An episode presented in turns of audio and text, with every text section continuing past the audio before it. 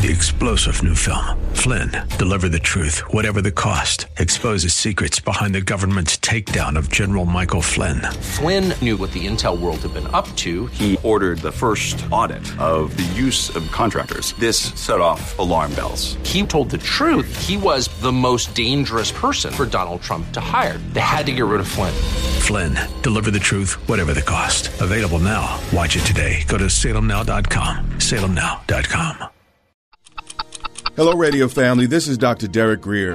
Due to the COVID crisis, our already crazy schedules have shot through the roof. But in particular, please pray for pastors and church staffs as we navigate through this incredibly difficult season. You know, our government has pledged to graciously support many businesses in this crisis, but churches are, are largely on our own. And if we don't support God's voice in our communities, no one else will. So don't forget your local church. Lastly, I want to remind you that God has not given us a spirit of fear. He will never leave you nor You've forsake tuned you. in to he the Live loves Big you, broadcast and my Bible Derek says He Grier, will keep pastor you as Grace the Church apple of His Virginia. eye. There's God's nothing ahead of you that's bigger than life. the God that lives It on the opens your eyes to how big God In is times like these, it's really vital that we keep our be. hearts full of We God's word. So if you want to hear you to grow faith-filled messages or get a copy of me yourself. reading through all the Download healing this scriptures from Genesis to Revelation, go to gracechurchva.org. Here's Dr. Grier gracechurchva.org with for free downloads. message. I love you, and our only goal is to help keep you strong. God bless you. We are excited to announce the Live Big television broadcast is back on BET on Sundays at 7 a.m. There are a few other changes, so visit DerekGrier.com to view the full broadcast schedule and much more. You were meant to think big, do big, big. Your tomorrow can be bigger. Just grow, let the word overflow, yeah. Live a life bigger than yourself. You're created for greatness. Live a life bigger than yourself. Hello, welcome to Live Big with Dr. Derek Grier. We are so glad that you joined us today. We believe that the truth of God's Word will empower you to live a life so big that it impacts everyone and everything around you. As always, you can get this message and more at gracechurchva.org. Let's join Dr. Grier for today's Live Big message. We're going to be in Daniel chapter 6, beginning with the first verse. I'm going to pray and we're going to get right into God's word this morning. Father, we thank you for your word. Your word says it shall not return unto you void, but shall accomplish your purposes. So, Father, you know what you designed this word to, to cause to happen in each life, and we expect that just what you desire will happen. And we give you all the honor for it. And the church says, how many of you remember in Sunday school when you were a kid uh, hearing about the story of Daniel and the lion's den? Okay. So today we're going to be in a very, very familiar passage of Scripture, but we're going to look at it uh, probably in a way that you've never looked at it before by the time we get to the end of our text today. Verse 1 It pleased Darius. Darius was the king of the Medes and the Persians. They had just uh, defeated the Babylonians and had taken over. And once Darius uh, got into power, he set over the kingdom 120 satraps. Uh, no one knows the sound like rat trap, satrap. You know what is what is a satrap? But these were the men who collected taxes throughout the domain. They were they controlled all the local officials and and these were the supreme judges in the province. If there was a problem, these guys were the ones who solved it. These were very, very incredibly powerful individuals, these satraps that were established throughout the, the, the empire. And uh, scripture says they were to be throughout the whole empire from West Asia and Central Asia all the way through East Africa and, and Northern Africa. All of that area was divided under these 120 individuals called satraps here.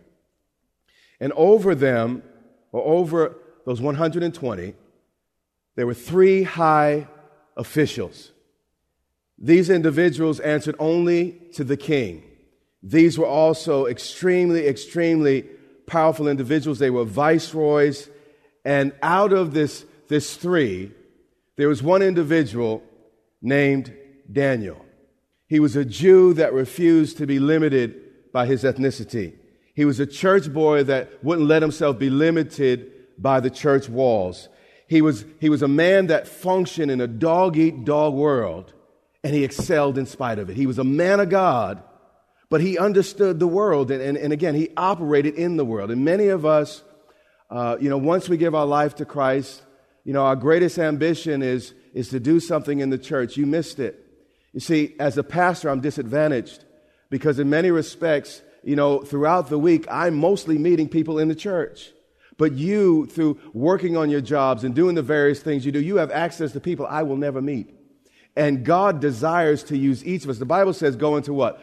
All the world. Did he say just go into church? No. Go into all the world and make what? Disciples of all what? Nations. Scripture says again, we're to go into every realm. And if we just go into the church world, we limit God's influence. How many know we need God in politics? Dear God, we need God in politics. We need God in business. It wouldn't be the Enrons, etc., if there were more men and women of God in business. We need God in the school systems. How many believe that? Yeah. In every sphere, you are a minister to your God when you take the testimony of Christ and the witness of your Lord into that particular sphere of influence.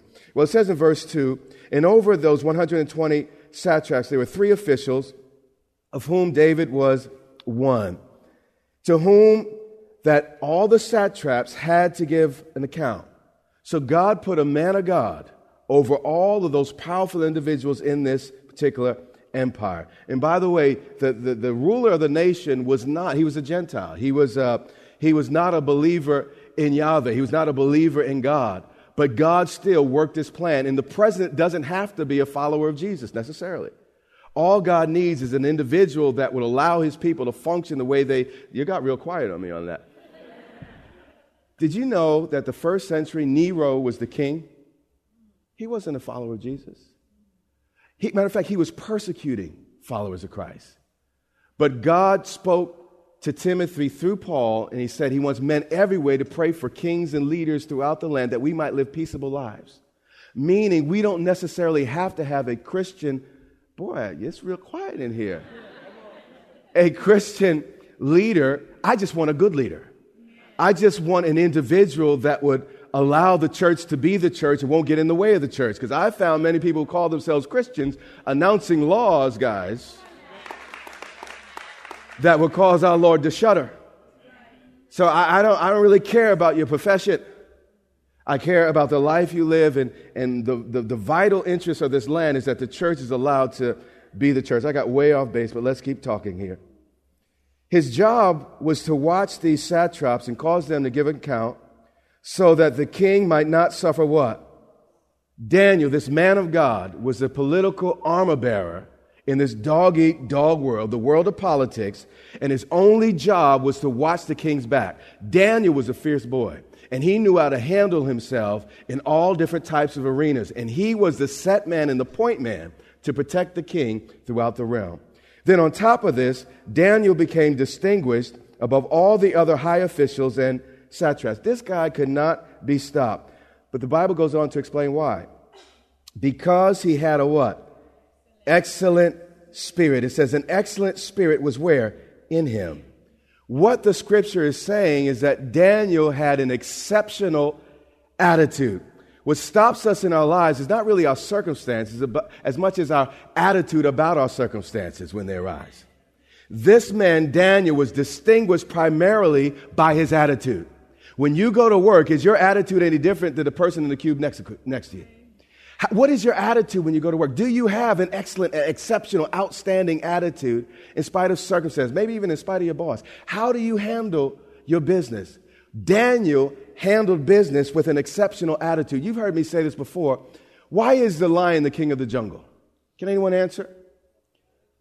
Well, yeah, he's not the fastest animal. That's a cheetah. He's not as strong as the gorilla. I mean, he can lift, you know, things 10 times his weight. He's not as big as the elephant. He, he's not as, uh, uh, uh, certainly not as smart as the chimpanzee. What makes the lion different from every other animal in the jungle? His attitude. The lion is king because he thinks he's king. And if you talk to people who excel and achieve in life, you're going to notice it's not necessarily because they're smarter.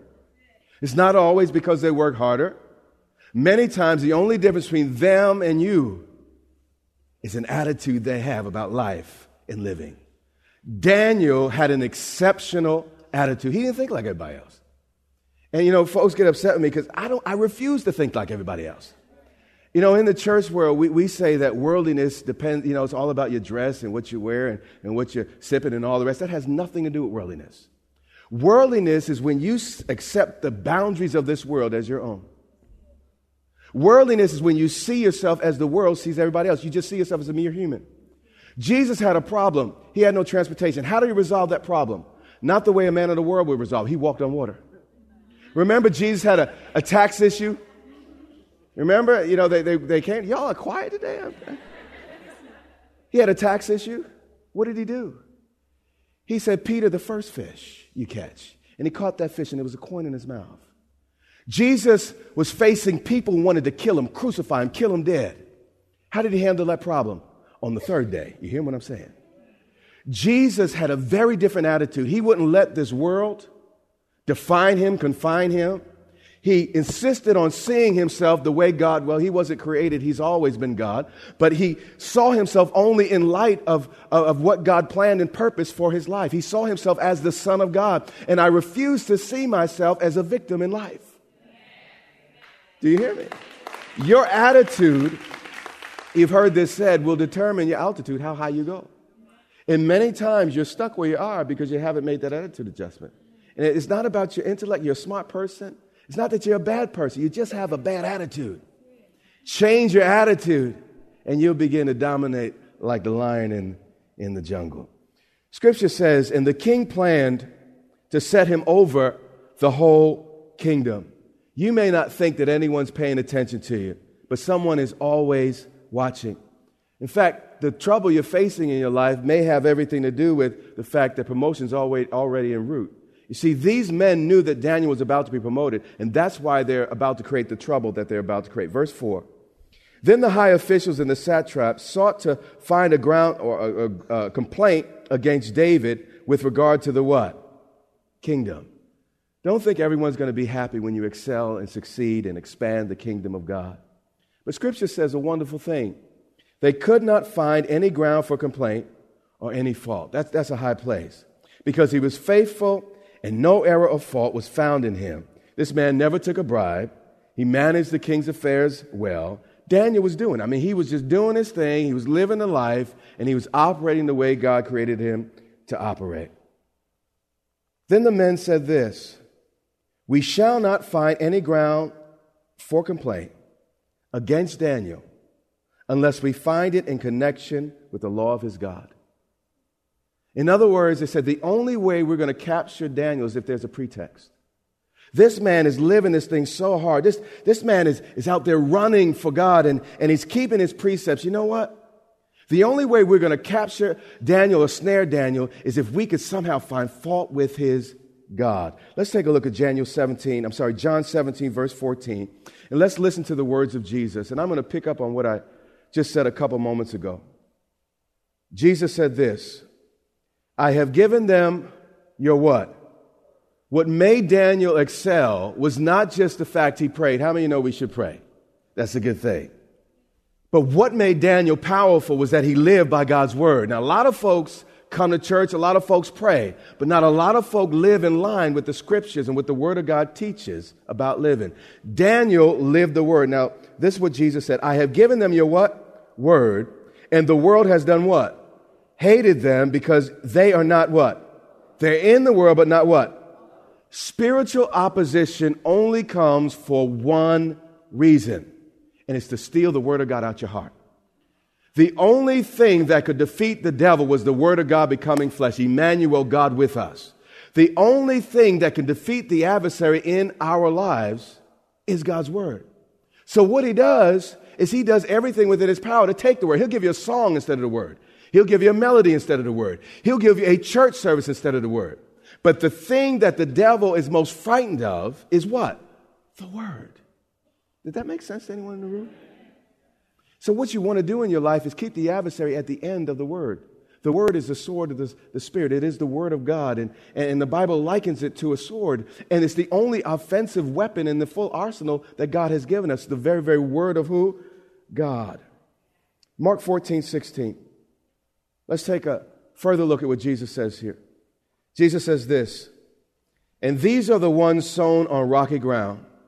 The ones who, when they hear the what? The devil doesn't mind you hearing preaching. He doesn't mind church bells and incense. He doesn't mind all that. But there's one thing the devil will fight, and there's one thing the devil does mind. And that's when you start to hear God's word. He says, when they hear the word immediately, not six days later, as soon as you hear the word of God, you become a target. The adversary instantly wants to steal it because it's that word that makes you powerful. When they hear the word, immediately they receive it with what? They say amen in the service. They get excited in the service. They, they say hallelujah. But the problem is the faith is in their head, but not really in their heart. And they have no what? Root in themselves. There's no depth. It was a superficial fancy. It was just something to do on one Sunday. But when, when you finally make a commitment to God's word and you let it take root, not just in your brain when you know a few scriptures, and you remember, but, but when it's deep down in your heart and you begin to live that thing, you begin to own that thing. That's when you become powerful, and that's when, when the devil loses his, his authority in your life. It says here, and they have no what? Root in themselves, but endure for how long? Just a couple Sundays. Then when, pay attention, tribulation or what? Persecution arises. Why? On account of the what? Why does persecution and, and, and tribulation come? For one reason. Because of the word of God, to get you to back off of God's word. You know, for us to walk away from God's word would be like a soldier in the middle of battle to drop his gun and, you know, just stand there. Many of us, we allow the enemy to talk us out of God's word right in the middle of the fight. He'll, he, matter of fact, he, don't, don't feel you're special. Remember when Jesus was caught up in the, the Mount of Temptation and, and uh, what did, what did, what did uh, the devil say to him? He said, If you're the Son of God, call, turn this thing into, call, turn these stones in, into bread. But then he found out, you know, Jesus, how did Jesus respond? It is what? Written. How do you respond to the devil? It is what? If you don't know the word, how do you respond? A lot of us always have some church ideas. It's vital that we learn the Word of God if we're going to put the devil at the end of our sword. But then Satan began to understand you know what? Jesus, he obeys the Word. And by the way, how many know that Jesus was the Word of God? And he could have come up with something clever to say, but what does he do? He quotes Moses. Moses just a mortal. But Moses still spoke the Word of God. Peter, James, and John, they were mortals. They were not Jesus. They're not our Redeemer. But it was nonetheless the word of God in their mouths. And when I use that word, there's power released in this life and right now. What did the devil decide to do? He said, okay. He said, okay, you're going to follow the word. So he said, Jesus, isn't it written that if you jump off this temple, that the angels will catch you in your foot, uh, catch you unless you dash your foot against a stone? What is he doing? He said, okay, I can't take the word from you, so what I'm going to try to do is twist the word. So once you make a decision that you are going to obey God's word no matter what, that the word of God is final, then the second issue is you need the whole counsel of God. You need to get in a place where they teach the full word, not just a favorite message on Sunday, but they're in this thing line by line by line by line. So you know this word, and Satan cannot use it and twist it against you. The most powerful thing in the universe is what? God's word. God created the earth through what? His word. In the beginning, God said, Let there be light. It's His word. And then man had a problem. We have sin, going to hell, all the rest of the stuff. What did he do? He sent his word. Emmanuel, God became flesh, died on the cross, uh, and resurrected from, from the. But the short of it is, the way God deals with the problem is always through his word. The Bible said he sent his what? Word and healed them all. And until we make God's word the priority, we're not going to operate in the level of success that men like Daniel did. Let me finish this here. He says, And they have no root in themselves, but endure for a little while. Then, when tribulation and persecution, what? Arises on account of the word. Why does tribulation persecution arise? To get you off the word. Why does the devil keep doing that? Why does he keep tribulating and persecuting? Because it works. He wouldn't keep doing it if it wasn't effective. But he knows that the human beings that, you know, we're, we're, often more concerned about our circumstances than the truth that we say uh, is, is absolutely for us. Does that make sense to anyone in this room? Let's go back to Daniel 6 and verse 6.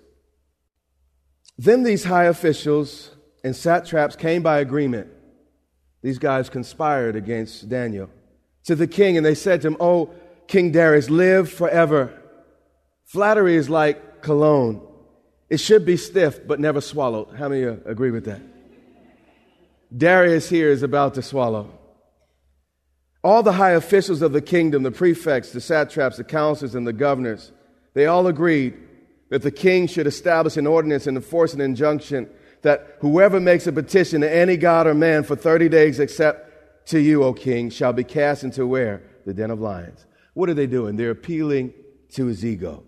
They were attempting to make this man or, have this man cause himself to make himself a god. And they knew that Daniel would never go for this. Verse 10 When Daniel knew that the document had been signed, he went to his house where he had the windows in his upper chambers open toward Jerusalem. What does Daniel do? He did what he always did. You need to practice the way you're going to play. He got down on his knees. This is the most powerful position you will ever find yourself in life.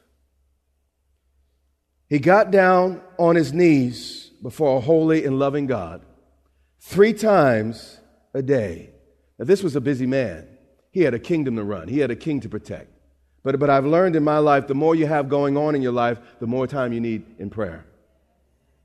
He got down on his knees. He made time for prayer three times a day and prayed and gave thanks before his God. Did you notice what the text said there? People were trying to kill Daniel. People are about to, to destroy his career, trying to destroy his reputation and his favor with the king. But Daniel not only prayed, he what? Gave thanks before his God. In the middle of a fatwa, Daniel is, is, is worshiping and thanking God for the goodness. What's your excuse? How many of you have people, now, every, you might have a few people trying, but how many of you have actual people trying to kill you? I mean, you got hitmen that, that about to take you out. Daniel, in the midst of that, he found a reason to give what? Thanks. The Bible says that the mark of the last days will be several things, but out of the many things, or, or the, there's a limited list of things, one of the key things was in the last days that people would be ungrateful. We would no longer be thankful for the things God has given us. And we find that in the modern world. It's a mark of, of the time we're living in. If the microwave food is not done in, in a minute and a half versus two and a half, oh, we're ungrateful, we're mad at the machine, and, and, and the world is not kind. If we don't, even though we're driving a, a, a, healthy, a whole car with air conditioning and heat, but because we're not driving the Mercedes like the neighbor, are you hearing what I'm saying? Somehow God doesn't love us. And somehow we're unthankful. I mean, we, you know, we, we have a, a few setbacks, maybe a little bit of traffic, but at least you have a job to go to. You hear what I'm saying? In these last days, people are so ungrateful. And we, we were, man, eh, you know what? Maybe you lost your house. Maybe you lost your car, but you still got your health. You're still in your right mind. Okay, your wife's giving you some problems. Okay, your husband gives. Join the living and breathing world. Everybody married got problems. Daniel, in the midst of people trying to kill him, destroy him, he got down and said, So thank you, Lord. I want to thank you for your goodness. I want to thank you that you love me first. Lord, there's none like you, Lord. He found reason. What is your excuse for that scowl you wear on your face? What is your excuse for the anger you have in your car? You know, someone just cut you off.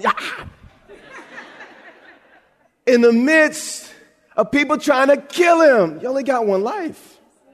I'm not talking about someone trying to take his stuff, someone trying to kill him. David got on his knees and gave thanks. Paul said, in Scripture said we're to give thanks to Him in what? All things. Remember at midnight when Paul was put into the inner prison? His back was bloody, he had been beaten. God gave him a dream to, to go somewhere to, to teach the gospel in Macedonia, and, and the result was, was a bloody beating. The Bible says at midnight, Silas and Paul were heard worshiping and giving thanks to God. Are you hearing me? This has been Live Big with Dr. Derek Grier, the radio broadcast ministry of Grace Church in Dumfries, Virginia. It is our sincere prayer that you are blessed and empowered to live big. Listen to this message and much more from Dr. Grier for free at gracechurchva.org. We invite you to join Dr. Grier and the Grace Church family here in Dumfries, Virginia, not far from Quantico Marine Base. We would love to meet you and have you join us for worship, teaching, and fellowship every Sunday and Wednesday. Get directions, service times, and much more at gracechurchva.org. That's our time for today. Join us weekdays at this time for the teaching ministry of Dr. Derek Grier. And remember, until next time, live big.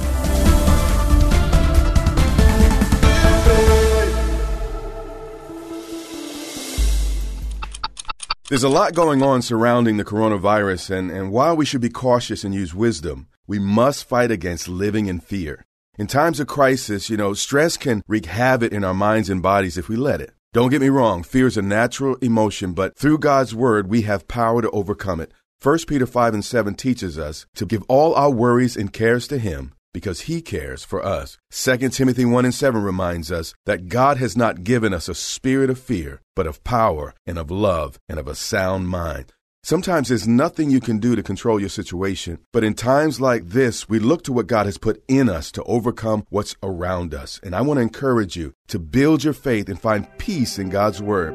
Go to gracechurchva.org to listen to my latest series titled No Fear. Also, get a copy of me reading all of the healing scriptures in the Bible from Genesis to Revelation as a free download. I love you, I'm praying for you, and we will get through this together.